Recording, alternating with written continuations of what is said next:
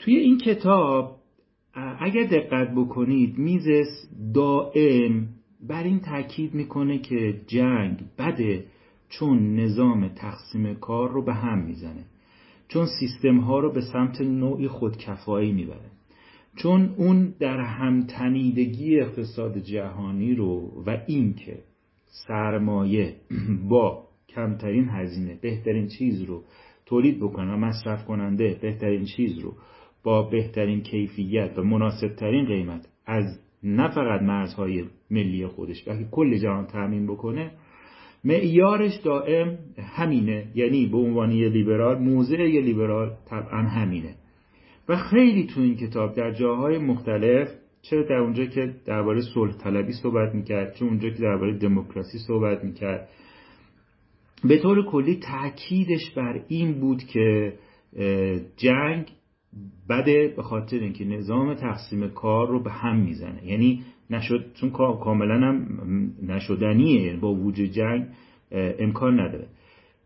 نظام هایی که معمولا سودای جنگ دارن یا احتمال جنگ میدن معمولا تلاششون بر اینه که سیستم های خودکفا ایجاد بکنن که کمترین وابستگی رو به بیرون از مرزهای خودشون داشته باشن چه از تولید مواد اولیه چه از بود بازار اقتصادی.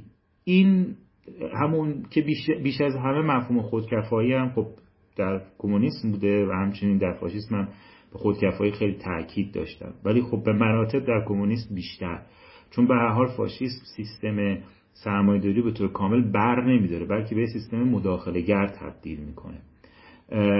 اینه که الان ما توی این اتفاقاتی که توی این یک هفته رخ داد دیدیم که جنگ چگونه می‌تونه به یک باره سیستم تقسیم کار بین المللی رو متلاشی بکنه؟ یعنی انقدر تحت تاثیر قرار بده.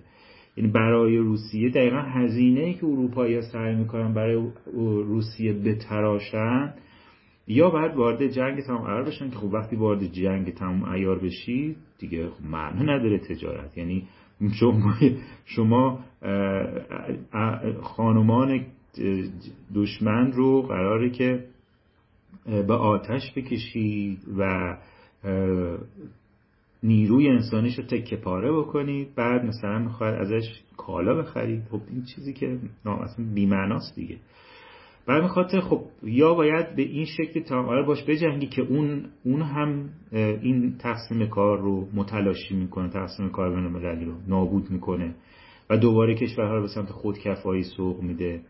یا اینکه در نهایت در برابر مثلا یه نیرویی که عزم جنگ داره یا جنگ که به هر حال ایجاد شده هر کی می‌خواد مقصر باشه. شما باید یه سری تمهیداتی بیاندیشی که خب طبعا هزینه کمتر با تمهید اقتصادی که این هم سیستم کار رو متلاشی می‌کنه. این توی این کتاب چقدر میزست به این نکته اشاره کرد که جنگ بده به خاطر اینکه و این مسئله کیفیت زندگی رو میاره پایین. کیفیت زندگی یعنی الان هم کیفیت زندگی اروپایی ها شده و اصلا اینکه دست دولت مردان اروپایی خود میلرزه که چه کنن اینه که خب با از دست رفتن منابع انرژی روسیه کیفیت زندگی تو اروپا می‌تونه بسیار تحت تاثیر قرار بگیره. می‌تونه رشد اقتصادی تحت تاثیر قرار بگیره. بعد از دو سال کرونا. می‌تونه وضعیت بخش زیادی از مردم به جهت گرون شدن هزینه انرژی دچار مشکل معیشتی بشن. دولت ها بعد شروع کنن بسته های حمایتی بدن تامین هزینه های بسته های حمایتی. بعد از بسته های حمایتی که در پی کرونا دادن به هر حال بدهی برای دولت ایجاد می‌کنه. و همه این و دولت ها هم تا یه حدی می‌تونن و اصلا تا یه حدی هم قراره. به هر اونجا دولت ها یه سری محدودیت هایی دارن. همه اینا یعنی این که این جنگ کیفیت زندگی اروپایی ها رو پایین میاره بی تردید وقتی انرژیشون به خطر بیفته. همینطور که بخشی از مبادلات تجاری و مالیشون تحت تاثیر قرار می‌گیره. از اون طرف خیلی بیشتر تحت زندگی روس، روسها رو تحت تاثیر قرار حالا اینکه اوکراینی ها اصلا زندگیشون متلاشی میشه اصلا بحثی درش نیست که. حالا بعد دیگه توی ایستگاه های مترو به سر ببرن یا باید به کشورهای اطراف در واقع فرار کنن پناه ببرن. یا اینکه باید بیستن و بجنگن و هر آن ممکنه که راکتی به آپارتمانشون اصابت بکنه. و مردان هم که خب بعد یا تسلیم بشن که خب خفت خاری داره یا باید بجنگن که خب احتمال مرگ داره. خب این که وضعیت اوکراینی ها چنینه که اصلا در مورد صحبت نیست. اما اونهایی هم که از ها خیلی دورن. یعنی اون کسی هم که در الان اون کسی که در منتها علیه شرقی روسیه زندگی می‌کنه. تو همین چند روز زندگی تحت تاثیر جنگ قرار گرفته. با کاهش ارزش روب زندگیش تحت تاثیر قرار گرفته دیگه. یعنی سرمایه‌ای که داشته اگر که روب جبران نکنه نقدینگی که نقدینگی که داشته ارزشش یک سوم شده. به سی درصد مثلا کاهش بده کرده. و اگر تحریما بخواد ادامه پیدا بکنه کاهش روبل ادامه خواهد داشت. این تجربه تاریخی واقعیت. و بعید نیستش که ارزش روبل به یک دوم یا یک سوم یا یک چهارم خودش تنزل پیدا بکنه و این کیفیت زندگی مردم روسیه رو بسیار پایین این واقعیت اینا واقعیت اقتصادی ببین ما می‌تونیم بگیم که میجنگیم هزینهش رو پرداخت می‌کنیم. این یه بحث دیگه است. اما این که بگیم منکر هزینه بشیم که خب نمیشه. ببین اینجا همونطوری که اوکراینی ها ممکنه میگن ما وای میسیم میجنگیم میمیریم. ولی نمی‌تونه منکر این هزینه جانی و مالی که داره بهش تحمیل میشه. منکر این که نمیشه شد. در مورد روزها هم همینطوره. منکر این هزینه که نمیشه شد. هزینه داره. ممکنه وسط پروپاگاندای جنگی ما واسه میگیم نه هزینه نداره هیچی نداره هیچ مشکلی نیست. ذخیره ارزی داریم فلان داریم اینجوری داریم اونجوری داریم. بله همه اینا که می‌تونیم تو پروپاگاندا بگیم. اما واقعیت اینه که و این دلیل این همین گسست اقتصادیه که به هر حال جنگ ایجاد می‌کنه. که وارد جنگ میشه طبعا حساب اینها رو می‌کنه. این همون چیزی آقا میزه تو این کتاب چقدر به این مسئله اشاره کرد که جنگ چه تأثیری بر روی نظام تقسیم کار می‌ذاره و دلیل این که دائم تاکید می‌کرد بر این که دموکراسی باشه صلح باشه همینه.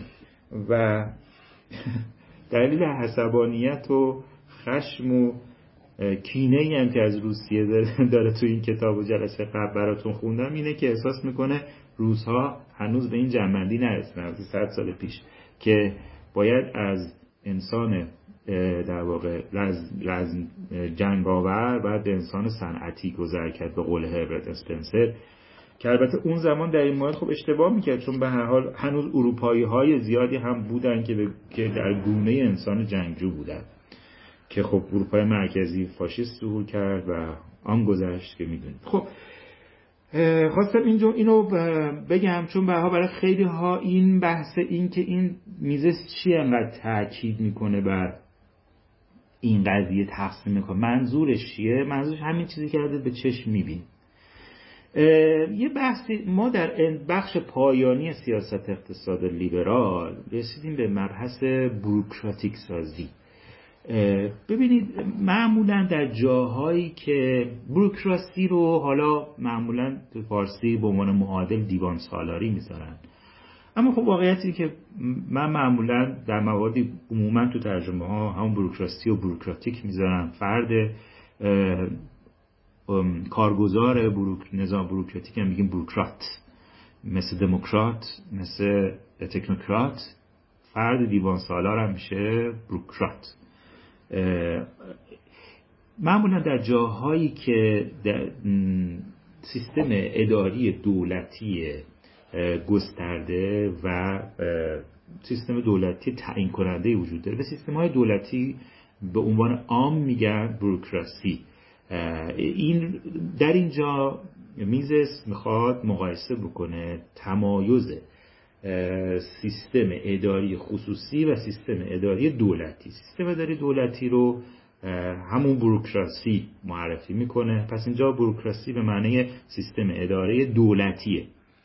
و بحثی که اینجا داره بروکراتیک سازیه. میگه که یکی از ایراداتی که تو بحث قبلی اشاره کرده بودیم که توی جلسه قبل نک در روسیه ساکن جلسه قبل بشن جلسه 16 هم درباره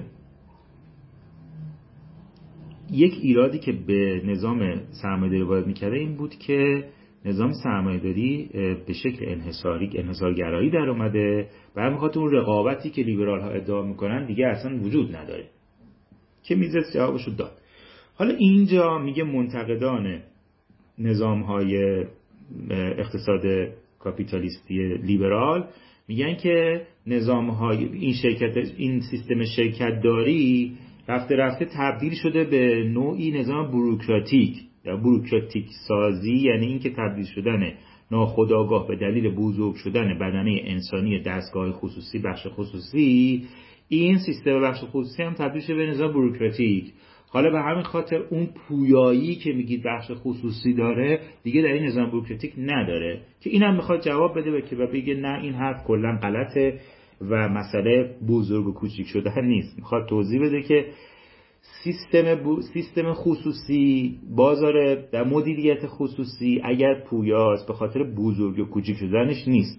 سیستم خصوصی هر چقدر از کمیت هم بزرگ شه اون سیستم بروکراتیک دولتی نمیشه.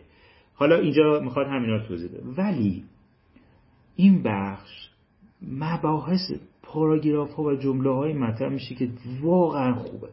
یعنی درخشانه. من تو این بخش باور کن یه پاراگرافه که میگم اگه ما همین یه پاراگراف رو بفهمیم اصلا کل کتاب بذاریم کنار. همین یه پاراگراف اگه ما بفهمیم چی میگه درک کنیم بهره ای که قرار از این کتاب ببریم اصلا بس اصلا بستمونه کلا بستمونه. بریم جلو. معمولا به یک معنای دیگر نیز از این سخن گفته می شود که پیش های آرمان اجتماعی لیبرال امروزه دیگر موجود نیست. در کسب و کارهای بزرگی که وجودشان از رهگذر پیشرفت تقسیم کار ضروری شده همواره لازم است دستگاه نیروی انسانی بیش از پیش رشد کند. گفته می شود از این رو این بنگاه ها در شیوه اداره خود به بروکراسی فعالیت های دولتی شبیه و شبیه تر می شود می‌گویند این کسب و کارهای کلان روز به روز سنگینتر، کنتر و با نوآوری ها بیگانه تر می شود. می‌گویند انتخاب برای مناسب مدیریتی دیگر نه بر اساس ضوابطی چون شایستگی و لیاقت در کار بلکه بر اساس دیدگاه های سوری چون تحصیلات، سنوات خدمت و اغلب روابط شخصی و غیر فنی انجام می شود. موب مورد اول برای نظام خصوصی. یعنی چیا؟ شایستگی لیاقت و اینها. مورد دوم برای نظام بوروکراتیکه تحصیلات و سنوات خدمت و روابط شخصی و مسائل غیر فنی. این دومی معمولا بوروکراسی دیگه. بدینسان آنچه مایه برتری شرکتداری خصوصی در برابر شرکتداری عمومی است رنگ میبازد. دست آخر هم نتیجه می‌گیرند. اگر در عصر لیبرال های کلاسیک همچنان این نگرش موجه بود که میبایست با بنگاه بنگاهداری دولتی به عنوان دولتی به منزله یک عامل ضد ابتکار آزاد و کار دوستی مخالفت می‌شد امروز دیگر چنین چیزی وجود ندارد زیرا در شرکت های خصوصی نیز همانقدر زیرا در شرکت های خصوصی نیز همانقدر بروکراتیک ملا نقطی و ظاهر پرستانه عمل می شود که در کسب و کار عمومی رایج است. میگه این ایرادیه که می‌گیره. برای اینکه درستی و اعتبار این ایراده ها را بتوان بررسی کرد نخست باید روشن کرد منظور از بروکراسی و مدیریت بروکراتیک چیست و در چه چیز از تجارت و مدیریت تجاری متمایز می شود آقا اول فهم بروکراسی چیه. تضاد میان روحیه تاجرانه و روحیه بروکراتیک همتای روحیه همان تضادی است که میان کاپیتالیسم و سوسیالیسم وجود دارد. کسی که حالا گوش کنید کسی که ابزارهای تولید را در اختیار دارد یعنی مالش ابزار تولید چه این ابزارها داراییش باشد و چه در ازای اجاره بها از سوی مالکان به او قرض داده شده باشد همواره باید مراقب باشد تا از این ابزارهای تولید به نحوی استفاده کند که ضروری ترین نیاز اجتماعی در شرایط موجود از طریق آنها تامین شود. وقتی ابزار تولید دست شما شما باید اینو به بهترین شکل استفاده بکنید. این میشه اون ابتکار خصوصی. اگر چنین نکند زیان خواهد کرد و در جایگاه مالکانه و کارفرمایانه خود ابتدا محدود و در نهایت از جایگاه خود به طور کامل ترک خواهد شد. او دیگر نمی‌تواند مالک و کارفرما باشد و به دایره کسانی باز میگردد که صرفا می‌توانند نیروی کارشان را بفروشند و نقشی در و نقشی در هدایت مسیر تولید به سمت مسیر درست ندارن. ببین یه نکته مهم اینجا وجوده که می‌خوام برگردم بهش. در محاسبه سرمایه و سوددهی که اول و آخر محاسبات, دفت، محاسبات و دفترداری تجاری, را تشکیل می‌دهد شرکتداران و کاپیتالیست ها سازوکاری در اختیار دارند که به آنها اجازه می‌دهد با نهایت دقت ممکن کاروبار خود را تا ریزترین امور زیر نظر داشته باشند و در صورت امکان در مورد تک تک اقدامات خود بررسی کنند که آن مورد چه تأثیری بر موفقیت کلی کسب کارشان خواهد ببینید اینجا یه تعبیری به کار بود که اون کسی که سرمایه دار بخش خصوصیه یعنی اون کسی که بر ابزارهای تولید مسلطه مالک ابزارهای تولیده یکی از کارهایی که داره اینه که مسیر تولید رو به مسیر درستش هدایت می‌کنه. بعد داخل دو خط معترضه نوشته طبق خاص مصرف کنندگان. ببین این یه نکته خیلی مهمیه که آ مسیر درست تولید اصلا چیه؟ آیا تولید یک مسیر درست داره؟ ما چیزی به عنوان مسیر درست تولید داریم. نکته مهمی که اینجا وجود داره حالا حاشیه ولی بسیار مهمه. در تار و پود این مباحثی که ما مطرح کردیم نیاز مصرف کننده خاص مصرف کننده زائقه مصرف کننده و تشخیص مصرف کننده همون چیزیه که مسیر تولید رو باید مشخص بکنه. نکته دقیقا اینه تولید زمانی موفقه که در مسیر درست هدایت بشه. مسیر درست کی تشخیص میده مدیر؟ نه. سیاستمدار؟ نه. دانشمند؟ نه. دانشگاهی؟ نه. کی؟ کی؟ پژوهشگر حوزه اقتصاد؟ نه. اقتصاددان؟ نه. کی؟ تو صنعتگر؟ نه. آقا مسیر درست تولید رو مصرف کننده تشخیص میده. مصرف مصرف کننده با مجموعه ای از عوامل که زائقش هست عقل ابزاریش هست سرمایه که توی جیبش هست نیازهاش هست مسیر تولید رو مشخص می‌کنه. شما یک کالایی اگه تولید بکنی که اگر یک کالایی تولید کردید که به شدت مقبول شد خریدن رو دست بردن یعنی اینکه اقلانیت مصرف کننده خرد مصرف کنندگان داره به شما میگه آفرین تولید کننده آفرین اینو تولید کن. منتها هی هم بهتر کن هی قیمتش هم بیار پایین. پس اون چیزی که به بازار مسیر درست داد نشون میده مصرف کننده است. و اون کسی که سرمایه داره اگر می‌خواد روی آب بمونه اگر می‌خواد موفق باشه بعد این مسیر رو با باز خورد گرفتن از بازار که همون در واقع جمع اقلانیت و زائقه مصرف کننده است اینو کشف بکنه. یکی این در نظام هایی که بازار رو محدود می‌کنن عوامل نادرستی میاد به تولید خط میده.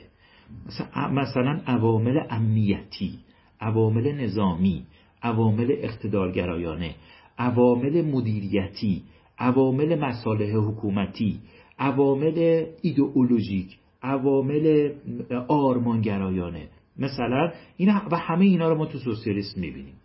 اون منتها در وقتی که شما به انان تولید رو به دست بازار میدی مصرف کننده بهت میگه چی رو تولید بکنی. یه چیز چرندیاتی تولید بکنی یا به کیفیت تولید بکنی یا با آپشن های نامناسب تولید بکنی خود بازار این رو انقدر میزه رو دست بمونه و نمی‌خره که میگرده. بریم جلو. پس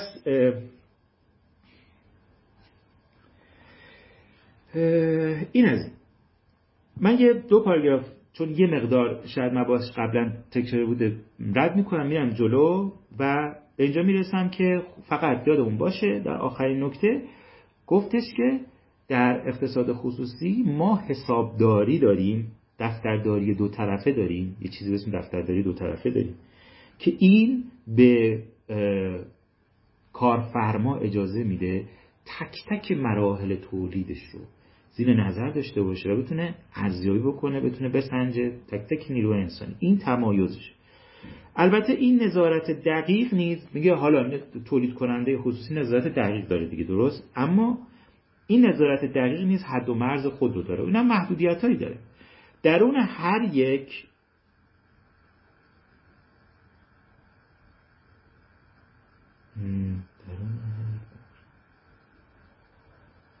درون هر یک از بخشها نمی‌توان کامیابی یا ناکامی تک تک افراد را به همان نحو دریافت که در مورد مدیران بخشها امکان پذیر است. خب افزون بر این بخشهایی نیز وجود دارد که نمی‌توان مشارکتشان در کارکرد کلی را به طور محاسباتی دریافت. ببین یه شرکت خصوصیه. می‌دونیم که با ابزار محاسباتی که داریم ما می‌تونیم فرایند تولید رو خوب محاسبه بکنیم. اما یه مدیر دول... یه مدیر خصوصی این طور هم نیست که بتونه این معیارهای کمی دقیق و شفاف رو در همه جای در همه زوایای کارش اعمال بکنه. بعضی جاها رو نمی‌تونه. یعنی این معیارهای کمی که داره در بعضی جاها خیلی مفید و موثر در بعضی جا انقدر موثر نیست. کارایی اداره تحقیقات. اداره حقوقی، دبیرخانه و اداره آمار و ارقام و مانند آنها را نمی‌توان به همان نحو مشخص کرد که کارایی خدمات بخش فروش و تولید قابل تشخیص است. شما مثلا نمیفهم نمی‌تونید تشخیص بدید که مثلا به اداره حقوقی یا مثلا دبیرخونه مثلا چه می‌دونم یا بخش به قول این کجا رو گفت؟ بخش مثلا اداره آمار و ارقام دبیرخونه اینا رو شما نمی‌تونید تشخیص بدی که چقدر. اما بخش فروش رو خیلی خوب می‌تونید تشخیص بدی که این چگونه است. اما در هر حال بر کل فرایند مدیریت خصوصی ابزارهای خوبی وجود داره برای داوری. اولی را باید به داوری تخمینی حالا ما اینجا چیکار می‌کنیم؟ واگذار می‌کنیم مواردی رو که نمی‌تونیم درست تشخیص بدیم اینا رو واگذار می‌کنیم به مدیران. اولی را باید به داوری تخمینی مدیران مسئول همان بخش ها و دومی را باید به داوری مدیریت کل شرکت واگذار کرد. البته می‌توان این داوری ها را آسود خاطر به آنان واگذار کرد زیرا شفافیت نسبی شرایط امکان این داوری را فراهم می آورد و داوری کنندگان یعنی مدیریت بخشها و مدیریت کل از این لحاظ از درستی داوری خود نفت می‌برند که بازدهی کارهای واگذار شده به آنها بر درآمد شخصیشان اثر می‌گذارد.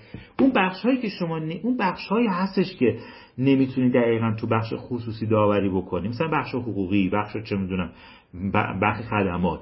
اونا رو برای اینکه تشخیص بدین چقدر کار آمدن به مدیریت بخششون واگذار می‌کنی. حالا مدیریت بخش از اونجایی که نفع می‌بره در کار در این وضعیت شرکت نفع می‌بره در این بخش در کارای این بخش از شرکت اون باید دقیق حواس جمع بکنه که با معیارهای تا حد امکان درستی تشخیص بده کارایی چگونه است. حالا ببینید من این, همون پاراگرافیه. این بخشی که براتون می‌خونم میگم این همون بخشی که ما همین یه بخش رو بفهمیم والله بستمونه. نقطه مقابل و متضاد این نوع شرکت داری که همه مظاهر حیاتیش زیر ذربین محاسبه سوددهی است دستگاه مدیریت عمومی. است خب این بخش خصوصی بود. مدیر بخش خصوصی یه چیز می‌خواد روشن سود. میارش هم سوده. و بر این اساس و بر اساس محاسبه همه چی رو می‌تونه محاسبه اما در برابر این چیه؟ مدیریت دولتی. مدیریت دستگاه مدیریت عمومی یا همون دولتی. هیچ محاسبه ای نمی‌تواند نشان دهد که آیا یک قاضی خوب یا بد انجام وظیفه کرده است. و وقتی میگیم قاضی یعنی همه این صاحب منصبان دولتی از این دست همه این صاحب منصبان. هیچ امکانی وجود ندارد تا بر اساس ویژگی های عینی بتوان معلوم کرد یک محله یا یک حوزه خوب یا بد گران یا ارزان اداره می شود آقا هیچ جوری شما نمی‌تونید تشخیص بدید که مثلا فلان اداره مثلا فلان معاونت فلان اداره دولتی الان داره خوب اداره میشه؟ با چه معیاری می‌تونیم ما تشخیص بدیم؟ مثلا الان فلان شهرداری فلان جا داره مدیریتی که می‌کنه مدیریت خوبیه ارزانه به صرف است مقروم به صرف است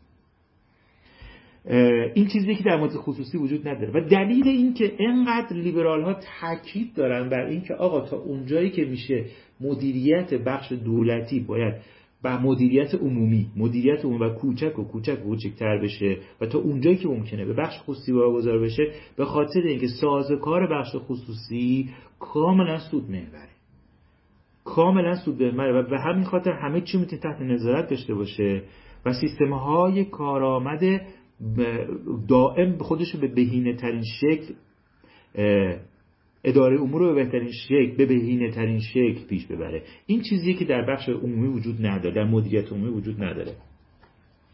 از این رو در ارزیابی فعالیت کارمندان اداره عمومی سنجش آزادانه و در نتیجه سلیقه جولانگاهی فراخ دارد. اینجا بعد وقتی که شما معیار روشنی ندارید معیار چی میشه؟ میشه سلیقه. یکی میگه آقا خیلی خوب. این اداره از وقتی فلانی اومده خیلی خوب شده. حالا یارو رفته فلان اداره برای فلان چیزش نامه می‌خواسته؟ مدیر وسط را مثلا تو راپلا گیر بوده خفتش کرده. آقا آقا آقا من اینو می‌خوام. اونم گفته مثلا زیر کاغذ نوشته مثلا ارجاعش به بخش فلانجا رفته اونجا اون کارمندی هم که نشسته اون روز حالش خوب بوده یه امضا کرده رفته فلانجا کارش انجام شده.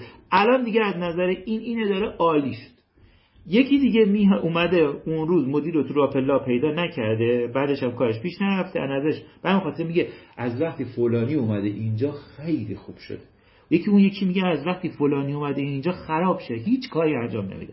این نه وقتی که معیار اون معیار چیز وجود سوددهی روشن بخش خصوصی وجود نداره نتیجه میشه که سلیقه میشه. البته این که من گفتم مثال خیلی پیش با افتاده ای بود نهایتش تعمیق شده همینه که گفتم.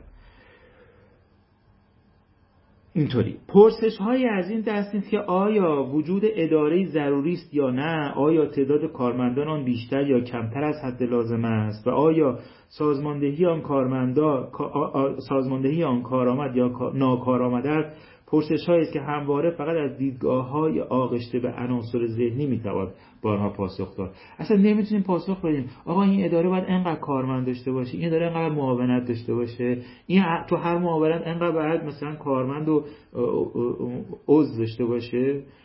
همه اینها پرسش هایی که دیگه با چون اون معیار سودهی وجود نداره. برشه. بودجه بتونه بگیره از دولت. زورش برسه از بخش زورش برسه از بخش عموم بودجه بگیره اداره میمونه گنده میشه. زورش نرسه مجبور نکن پس مثلا میشه عوامل کاملا غیر اقتصادی غیر محاسباتی. تنها در یک اینجا رو گوش من این من چند خط رو اگه به این بگن که تو این کتاب چه خط به من این چند خط رو میگم. تنها در یک حوزه از مدیریت عمومی معیاری مسلم برای سنجش کامیابی یا ناکامی وجود دارد. در زمینه جنگ. میگه الان البته عجله نکنید تا ببینید چی میگه. میگه فقط در زمینه جنگ شما می‌تونه بگی آقا موفق بوده یا ناموفق بوده. برد بوده یا باخت بوده. اما اما اما در این زمینه نیز فقط تحقق یا عدم تحقق موفقیت محرز و مسلم است. یعنی باز هم پرسش های از این دست که آیا توضیح مناسبات قدرت پیش از آغاز نبردها نتیجه را پیشا پیش رقم زده بود و چقدر این موفقیت را به شایستگی یا عدم شایستگی به رفتار فرماندهان و کارآمدی سامانه های ایجاد شده باید نسبت داد؟ همگی پرسش است که نمی‌توان آنها را درست و دقیق پاسخ داد. آقا میگه تنها چیزی که در حوزه مدیریت عمومی می‌توان به روشنی دربارش نظر داد که آیا موفق کارآمد یا ناکارآمد کامیاب ناکام بوده جنگ اما همینم. الان ببخشید الان آمریکا مثلا حمله می‌کنه به افغانستان و طبعا یک جنگ نابرابری وجود داره. الان این که این حمله کرده اونجا رو گرفته با این عدم توازن قوایی که وجود داشته این این پیروزی هیچ چیزو نمی‌تونه نشون بده. یعنی هیچ چیزی نمی‌تونه اثبات بکنه. در واقع وقتی یه جنگ در می‌گیره واقعا چه چیزی عامل پیروزی بوده؟ پیش ها و آرایش نیروها و امکانات و تجهیزاتی که پیشا پیش دو طرف داشتن آرایش نیروها بوده یا کارآمدی و شایستگی فرماندهان سربازان. واقعا این قابل تشخیصه. در یک جنگی که مثلا نامتوازن نامتقارنه از کجا معلوم که از جهت مدیریت و کارآمدی اون نیرویی که شکست خورده و ناکامه اتفاقا در مدیریت و شایستگی و رشادت بهتر من شک کرده باشه. اما ساختار و آرایش قدرت بهش اجازه پیروزی نمیده. یعنی حتی در جنگ هم که معیار روشن برد و باخت وجود داره نامشخصه. حالا این جنگ های نامتوازنه. بیایم سراغ جنگ های متوازن. جنگ دو قدرتی که تقریبا هم برابرن. در این جنگ به حال ممکنه یکی, برنده بشه یا برنده تر بشه یکی بازنده یا بازنده تر. در این شرایط یه پرسش اساسی وجود داره. از کجا معلوم؟ بسیاری از کارهایی که فرماندهان طرف پیروز کردن اتفاقا باعث کند شدن پیروزی شده. از با چه معیار روشنی وجود داره برای اینکه فرمانده ای که در طرف پیروز بوده اتفاقا تصمیماتش تصمیمات درستی بوده و از کجا معلوم اون کسی که در طرف شکست خورده هست اتفاقا لایقتر شایستهتر و تصمیماتی که گرفته خیلی بهتر و درستتر بوده و سازماندهی نظامیش هم درستتر بوده و توانستی یه باخت مثلا مسلم محرز رو به یه باخت کوچیک تبدیل بکنه. یعنی یه باخت بزرگ و به باخت محرز مسلم و با شایستگی خودش به باخت کوچیک تبدیل کرده ولی آخرش میگن چی؟ میگن باخت. میگن باخت. من همینو من همین معیارها اتفاقا با همین من با همین پیچی یه به حال یه پیچیدگی وجود داره دیگه. با همین پیچیدگی هست که میگم ما باید در مورد جنگ ایران و روسیه در دهه اول تا سوم قرن 19 هم در جنگ های ایران روسیه داوری بکنیم. واقعا بپرسیم که آقا ما با ناشایست یعنی نالایق بودن فرماندهان ایران باعث شکست ایران از روسیه و تحمیل معاهدات به ایران شد یا اینکه نه؟ واقعا این جنگ جنگ نابرابر و امکان پیروزی وجود نداشت و اتفاقا فرماندهان ایرانی و نیروهای ایرانی و رشدت اینها یه شکست بزرگی به شکست کوچکتر تبدیل کرد. میدین چی؟ آخه نمیشه که دو تا نیرو وارد جنگ شدن وارد نبرد شدن. ما قبل از اینکه بگیم آقا تو ببری به بازی چیز که نیست. دو, دو, دو تا دو تا نیرو که شما قبل از اینکه درباره برد و باختشون نظر بدی و قدرت اینا رو بسنجی. پشتوانه لوجستیکی نیروی انسانی حد صنعتی شدن دستگاه نظامی همه اینا رو باید در نظر بگیری. وقتی در نظر گرفتی لحاظ کردی اون موقع بیا بگی که آقا آیا این این جنگ کی باید ببره کی باید ببازه خب من کم بودم تو هم دوره قاجار؟ گفتم آقا نه ما بعد از جنگ از اول جنگ ما دیگه نباید وارد جنگ بشیم چون حساب کتاب کرده بودن دیگه. به همین خاطره که من همیشه از عباس میرزا دفاع می‌کنم به این خاطر که آقا از من معتقدم از غذا از غذا یکی از بزرگترین سرداران و دولت مردان 200 سال اخیر ما عباس میرزا بود. منتها چون شکست خورده کسی قدرش رو یا جایگاهش رو نمی‌دونه. در حالی که با چه معیاری شما منتظر بودید ما روسیه رو شکست بدیم؟ با چه معیاری؟ یعنی ما چطوری قرار بود روسیه رو شکست بدیم؟ ما چطوری می‌تونستیم روسیه رو شکست بدیم که یک صده قبلش پتر کبیر در قرن هجدهم آمده بود با مجموعه از اصلاحات گسترده‌ای که انجام داده بود سطح همه چیز رو تو روسیه آورد بالا. وقتی آقا محمد خان قاجار اومد اراده کرد همون ساله اول رفت لوله کرد اون بخش قفقاز رو چند بار شکست داد و اومد و همه چی حل شد. اما بعد از گذر چند دهه اون اصلاحات گسترده ای که در سعده قبلش روسیه انجام داده پتر کبیر شروع کرده بود تو آموزش توی سازماندهی توی نظام بروکراتیک توی دانشگاه توی مدرن کردن همه چی اینها به بار نشسته بود و سطح دست کم نظامی و سازماندهی روسیه به سطح اروپایی رسیده بود. یعنی همون سطحی که پدر عثمانی رو در آورده بود. حالا ما با این وضعیتمون با این قرن ما یه قرن هجدهم افتضاح داریم. ما یه قرن هجدهمی داریم که قدرت مرکزی وجود نداره همه درگیرن با هم دیگه. هر چقدر که روسیه یه قرن هجدهم منسجم و خوب با سازماندهی خوب داشت ما یه قرن هجدهم افتضاح داریم. خب برایند یک قرن توسعه اون و یک قرن درجا زدن ما این بود که تازه بعد بگیم دست قاجار درد نکنه با همه. یعنی می‌خوام بگم معیاری که داریم بعد معیار سنجیده باشه. بازم دستش در نکنه که ایران یک پارچه نگه داشت. یعنی اون موقع اینطوری بود دیگه. اون موقع دموکراسی که وجود نداشت. اونی که زورش بیشتر بود اونی که سیاستر بود اونی که نیرو انسانی بهتر جذب می‌کرد اونی که قلوتر بود. می اومد و قدرت کسب می‌کرد دیگه. حالا اون اومده قدرت کسب کرده. ما در مورد مثلا سال 1400 صحبت نمی‌کنیم آقا تو با زور شمشیر فرق کرد. ببخشید. مگه ایران با زور چی فرق خب اومد ایران یک پارچه کرد و اگر یک پارچگی که اگر اون یک پارچگی که قاجار ایجاد کرد به هر حال با ایجاد نمی‌کرد. ممکن شما بگید نه دیگران هم بودن. اونها قاجار وجه اونها رو گرفت. ببین در اون سیستم فقط قدرت حرف اول می‌زنه. وقتی که این میاد کل سیستم رو می‌گیره یعنی زبده ترین بوده. یعنی ما در دوره داریم صحبت می‌کنیم که زبدگی عوامل خیلی روشنی داره. زوره. اون کسی که زورش میچربه یعنی زبده تره تو اون دوره. اومده حاکم شده و من میگم از کجا معلوم که بودن قاجار و بودن عباس میرزا از اینکه مناطق خیلی گسترده تری از ایران به دامان روسیه بیفته ممانعت نکرده. پس این حرف که بیه بگه آقا باخت و اینا بی نالایق بودن اینا حرفا به نظر من درسته. و من معتقدم سرآغازهای مدرن شدن ایران رو. یعنی اولین دولت مرد تاریخ ایران. اولین دولت مرد تاریخ ایران. که تشخیص داد ایران باید مدرن بشه. اولین دولت مرد ایران که برای مدرن شدن ایران برنامه داشت حالا از اون بود تسلیحاتش متو علاوه بر اون فراتر از بود نظامی. عباس میرزا. حالا چون شکست خورده از نظر ما یه دولت مرد مفلوک بیچاره است اینا. این سطرها ها رو ببینید این سطرها میزه همین رو میگه. یعنی می‌خوام بگم ما این منطق رو اگه بفهمیم که آقا معیار برد و باخت که نیست. حتی این جمله رو بخونم بریم جلو. فرماندهانی هستند که به عنوان پیروز میدان ستوده می‌شوند. در حالی که در واقع هر کاری کردن تا پیروزی دشمن را آسان کنند. و پیروزی خود را در اصل فقط مدیون اینند که تأثیر مثبت شرایط مساعد از تأثیر منفی اشتباهات آنها بیشتر بوده است. به خدا این جمله درخشان.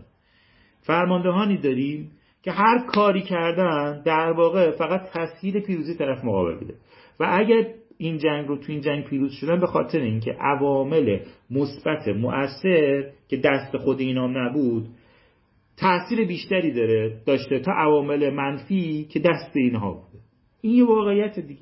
در آن سوی میدان نیز شکست خوردگانی هستند که لعن و نفرین می‌شوند مثل عباس میرزا. در حالی که با نبوغ خود هرچه از دستشان برمی آمده است انجام دادن تا مانع شکستی اجتناب ناپذیر شوند. من واقعا فکر می‌کنم که ای کاش ما این, این, این منطق رو درک کنیم. مدیر شرکت خصوصی به کارمندانی که وظایفی مستقل به آنها سپرده شده است فقط یک سفارش می‌کند. مدیر بخش خصوصی؟ دسته نشی. ببخشید تایممو ببینم. آه 20 وقت مدیر شرکت خصوصی به کارمندانی که وظایف وظایف مستقل به آنها سپرده شده است فقط یه سفارش می‌کنه. جویای بالاترین سوددهی باشد. هر آنچه می‌خواهد به آنها بگوید در همین سفارش نهفته است و حسابداری این امکان را برای او فراهم میآورد تا آسان و مطمئن تشخیص دهد آنها چقدر به این سفارش عمل کردند. مدیر اداره بروکراتیک در وضعیت کاملا متفاوتی قرار دارد. او می‌تواند به زیر دستان خود درباره آنچه باید بکنند سفارش هایی بدهد. اما نمی‌توانند بررسی کنند. آیا ابزارهایی که آنها برای تحقق این هدف به کار می‌گیرند نسبت درستی و موفقیت دارد یا نه؟ او وقتی در همه ادارات و دفاتر زیر دست خود حضور ندارد نمی‌تواند در این باره داوری کند که آیا دستیابی به همان موفقیت با هزینه کاری و تجهیزاتی کمتر امکان پذیر هست یا نه؟ در اینجا در این باره اصلا صحبت نمی کنیم که خود موفقیت را نیز نمی‌توان به لحاظ عددی اندازه گیری کرد بلکه صرفا می‌توان آن را حدودی ارزیابی کرد. زیرا ما مسائل را از منظر فن اداری و تاثیرات بیرونی آن ملاحظه نمی کنیم بلکه صرفا اثر آنها بر فعالیت داخلی دستگاه بروکراتیک را بررسی می کنیم. از این رو موفقیت صرفا به لحاظ نسبتی که با هزینه های انجام شده دارد برای ما مسئله است. پس اینجا, منظور اینه که موفقیت یعنی این که این موفقیتی که کسب کردی به نسبت هزینه که انجام دادی حساب میشه دیگه. بعد در مهم نیست که تو موفق شده مهم اینه که تو چقدر هزینه کردی. موفقیت تو بسته به اینه که آیا این کاری که انجام دادی با هزینه درستی بودی یا هزینه نادرستی. این از این. اینجا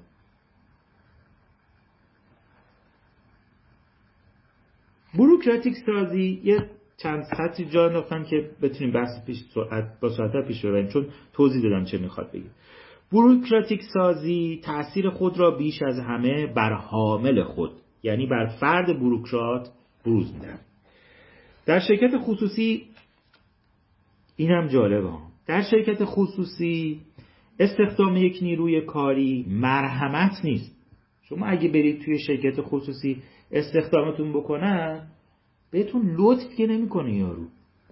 نیروی کاری. استخدامتون کرده. پولشو دارید می‌گیری و پولشو داره میده و به شما نیاز داره. لطفی در کار نیستش که. مرحمتی در واقع نیست. بلکه معامله کاری است که از رهگذر آن انتظارات دو طرفه که از رهگذر آن انتظارات دو طرفه که از رهگذر آن انتظارات دو طرف کارفرما و کارمند یا کارگر تعمین می شود. اگر چنین نکند با این خطر مواجه می شود که کارفرما باید بکوشد منطبق بر قابلیت کاری به نیروی کاری دستمزد بده.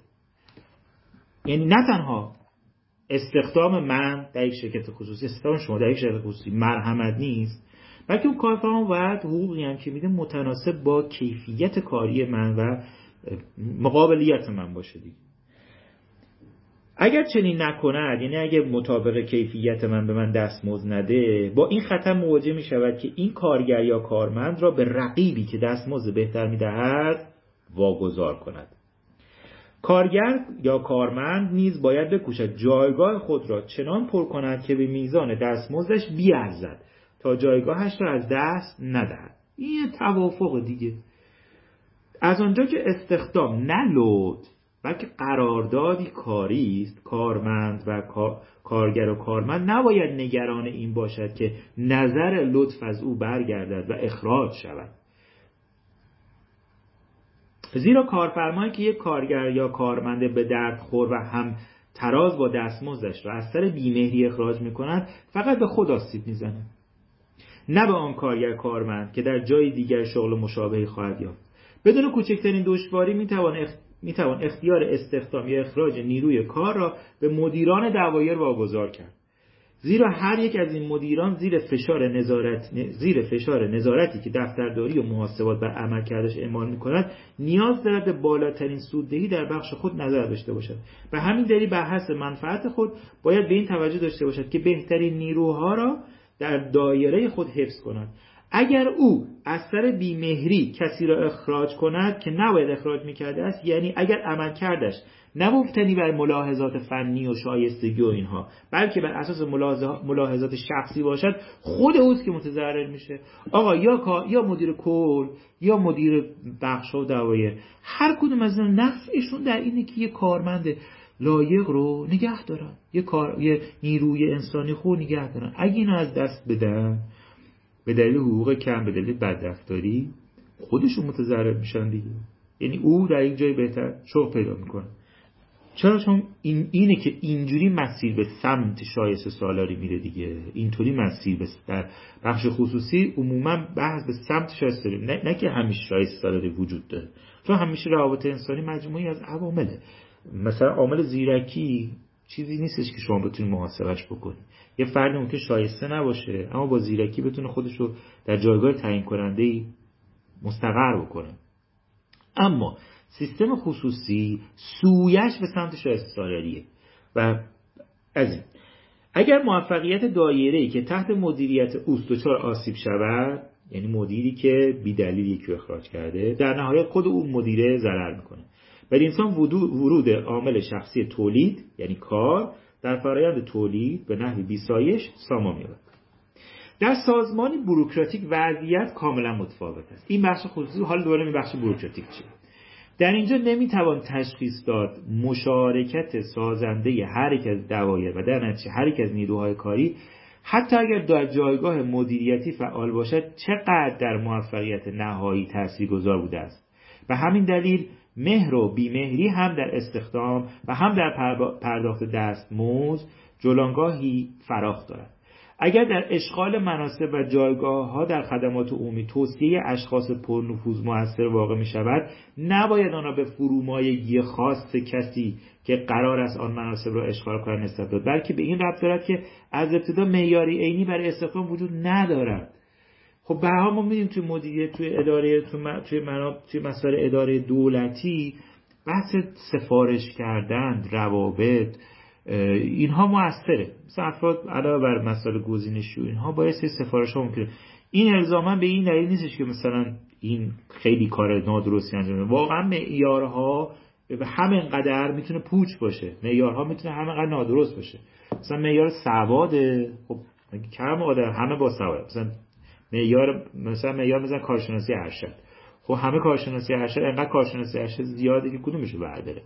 یعنی یه جورایی هم مدیر ناگزیره که دست کم به ارزیابی و داوری کسانی از آشنایانش اعتماد کنه که تصور می‌کنه دارن درست میگن. ناگزیره. یعنی توی مدیریت عمومی دخالت عوامل شخصی و ذهنی ناگزیره. آقا معیار دیگه وجود نداره.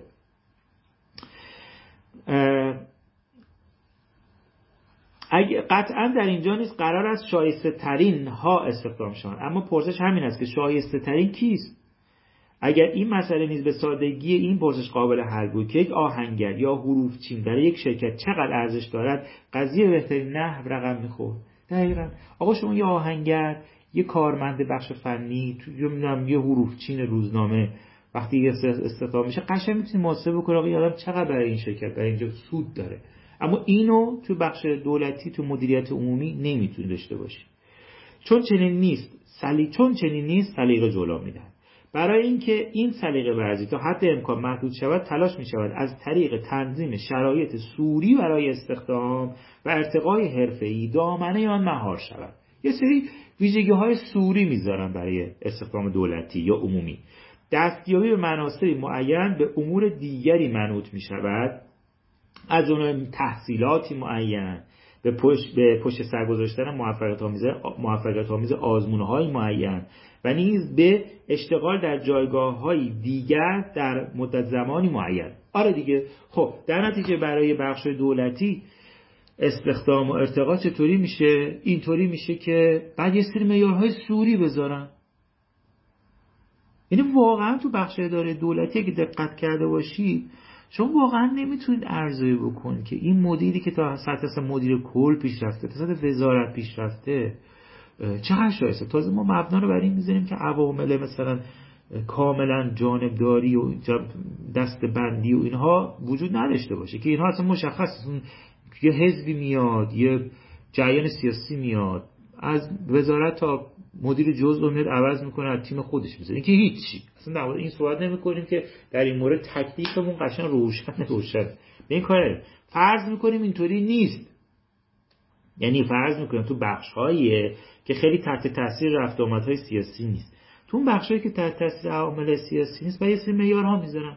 مثلا اول سواده بعد آزمون استخدامیه بعد از اون یه سری بازم معیارهای سوریه سالهای سنوات خدمت و بعد ارز کنم که گذراندن دوره های تکمیلیه و اینجور عوامل دیگه. یعنی مجبورن یه سری عوامل سوری بذارن. تو داخل همون تک تک عوامل همه مثل سنوات. یا آقا تو بعد در ده سال خدمت در مدیریت جز در فلان جا داشته باشی تا بعد بری مدیر مثلا فلان جا بشی. خب همین ده سال. ده سال تو پر کردی یکی از پیشرفتات به دست آوردی. ولی اینکه اصلا تو اون ده سال اونجا چقدر کارآمد بودی اینا که محاسبه نمیشه قابل محاسبه هم نیست. همینه همینه. همین محاسبه ناپذیری بخش دولتیه که باعث میشه چرا؟ چون اون محوریت سود وجود نداره. که باعث میشه سیستم لیبرال دائم به کوچک کردن دستگاه دولتی در, در هر شکلش در هر جاش فشار بیاره. و این هی واگذار کنه بخش خصوصی. یه چیزی که یه مثالی که ما ایرانیا اگر از اوایل دهه 80 تو یادتون باشه اواخر دهه 70 اوایل دهه 80 ما اینو خیلی خوب دیدیم با چشم اون اوایل که بانک ها خصوصی بانک خصوصی اومدن. شما تا وقت تا وقت بانک اگه یادتونه دیگه افرادی مثلا سنشون دیگه از 35 و 40 رد شده یادشونه. تا وقتی که مثلا چهار تا بانک دولتی بود یه خدمات افتضاحی بود. یه وضعیت یه صندلی توی بانک شما پیدا نمی‌کردی. واقعا صندلی تو بانک نبودا. این ارباب رجوع کرد میمون. بعد به بدترین شکل صف میبست. سیستم نوبت اینا که اصلا احترام به احترام به ارباب رجوع نه که نباشه ولی خب این خبرها نبود دیگه. خیلی ضعیف در بود. وقتی که بانک های خصوصی و همین سالن بانک های خصوصی که اومدن تسهیلات بهتر شد صندلی گذاشتن هم دستگاه نوبتدهی گذاشتن یه سری احترامایی گذاشتن اینجوری نبود که دیگه مثلا تو بعد تو بانک وایسی 400 سرپا تو صف وایسی. آقا یه سیستم نوبتدهی بذار یه دکمه بزن نوبت بگیم بریم بگیریم بشینیم. آقا مردم دو صف نگه ندار. به همین راحتی. این یه نمونه که ما ایرانیا تو اون دوره به عنوان مثال تفاوت تمایز مدیریت با خصوصی و دولتی رو تو موقع دیم که حالا اینکه بعدا بانک خصوصی به کدوم سمت رفتن اینا اونایی که وضعیت اقتصادی رو می‌دونن می‌دونن. من نمی‌خوام اون مسیر بعدیش رو دیگه توجیه کنم و ستایش کنم. همون تمایزی که ابتدا بین مدیریت دولتی و مدیریت خصوصی وجود داشت همون که حالا چرا؟ چون این بانک های جدید دنبال جذب مشتری بودن. بعد رفتار بهتر می‌کردن. یعنی به جای یه خودکار میذاشتن اونجا یه نخ بهش بسته بودن با چسب بعد نخ کوتاه بود خودکار سرش شکسته بود. می‌خواستی بسی فشار می‌دادی اون جوهرش طلاق می‌زد از اون بیرون اون چیزی توش. اصلا یه وضعی بود. بانک واقعا یه وضعی بود. بانک خصوصی این بخش خصوصی می‌خواست با مشتری بانک جذب بکنه صندلی گذاشت. به همین راحتی. تسهیلات ایجاد کرد. رفتار با ارباب وجود بهتر کرد. هی سیستمش رو بهتر کرد. این یه نمونه دیگه. اینه داشتیم در موردی می‌گفتیم که بخش مدیریت عمومی مجبور یه سری معیارهای سوری بذاره که حالا اینها هم قابل داوری نیست. اما تو بخش خصوصی چون همه چیز به سود میگرده تو می‌تونی همه چی محاسبه بکنی.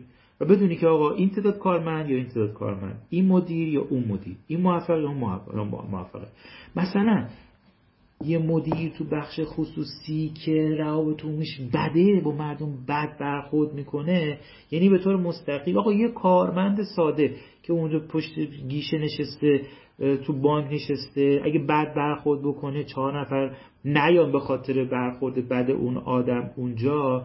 این کامل روی کارایی نشون این این اون کارمند اون مدیر جزتر اون مدیر بالا دست اون که اون هم بعد به سود نظر داشته باشه چون بعد به بالا دستش سود جواب بده بالا دستش بالا دستش سود جواب بده بالا دستش بالا دستش بعد جواب سود بده. این باعث میشه که خیلی راحت سیستم نظارتی با ارباب بعد برخورد می‌کنی. پاشو پاشو پاشو پاشو یا برو یه جا بشین که با ارباب نبینی یا خوش اومدی برو یه کاری داشته باش که به ارباب نیازی نداشته باشی که بعد برخورد بکنی. به همین راحتی. یعنی اینها معیارهایی که به خوبی نشون میده که بخش خصوصی چقدر می‌تونه از این سود محور بودنش چقدر قابل نظارت می‌کنه افراد رو. کارمنده ارباب رجوع کارمندی که با ارباب رجوع بعد برخورد می‌کنه داره به اون شرکت به سود اون شرکت لطمه می‌زنه. ممکنه تو هر روز دو نفر با دو نفر به دور کنه تو هر روز یک نفر رو دور بکنه تو سال 200 نفر رو از اون از اون مثلا اداره دور می‌کنه و همین تو سی سال خدمت می‌خواد بکنه ببین چند هزار نفر از اون ببین چه ضرری می‌زنه. خب توی سیستمی که محسود محور همون اول یقه یارو رو می‌گیره میندازدش بیرون. میگه داداش تو برو یه کاری بکن که اخلاق گندت بهش آسیب به اون شرکت آسیب نزنه اما طبعا همه اینها سر سوزن یعنی همه معیارهای سوری. نمی‌تواند جایگزینی برای این نقیصه فراهم آورد که در اینجا نمی‌توان با ابزار محاسبات سوددهی بهترین فرد را برای هر یک از پست ها پیدا کرد. لزومی ندارد این مسئله را به طور مجزا شرح دهیم که مدرسه رفتن آزمونها و سابقه کاری کوچکترین تضمینی برای این فراهم نمی آورد که گزینش به درستی انجام گیرد. اینم چقدر مهم؟ یعنی یعنی واقعا اونایی که تو سیستم ها رفتن اومدن کار کردن درستی این جمله رو می‌دونن. آقا دا الزامن این آزمون و مدرسه رفتن دانشگاه رفتن اینها هم آدم الزامن از این آدم لایقی که در نمی به لحاظ کاری. در مدرک میده دسته. و به همه خاطر اصلا معلوم گزینش درست باشه. بلکه برعکس این سیستم از همان ابتدا مانع آن می شود که شخصیت های نیرومند و شایسته به جایگاهی برسند که با توانایی ها و قابلیت آنها همخانی داشته باشند. هیچگاه شخصیتی ارزشمند از مسیر دوره های آموزشی تجویز شده و سابقه حرفه‌ای به رأس جایگاهی مدیریتی نرسیده است. بسته البته وقت من تموم شد و یه مقدار دیگه مونده. اینو با دقت بعدا نگاه می‌کنم. اگه نکته ای داشت ابتدای جلسه بعد میگم اگر که نداشت میرم سراغ سیاست خارجی لیبرال یعنی میریم سراغ فصل سه کتاب. دمتون گرم که با من همراه بودید.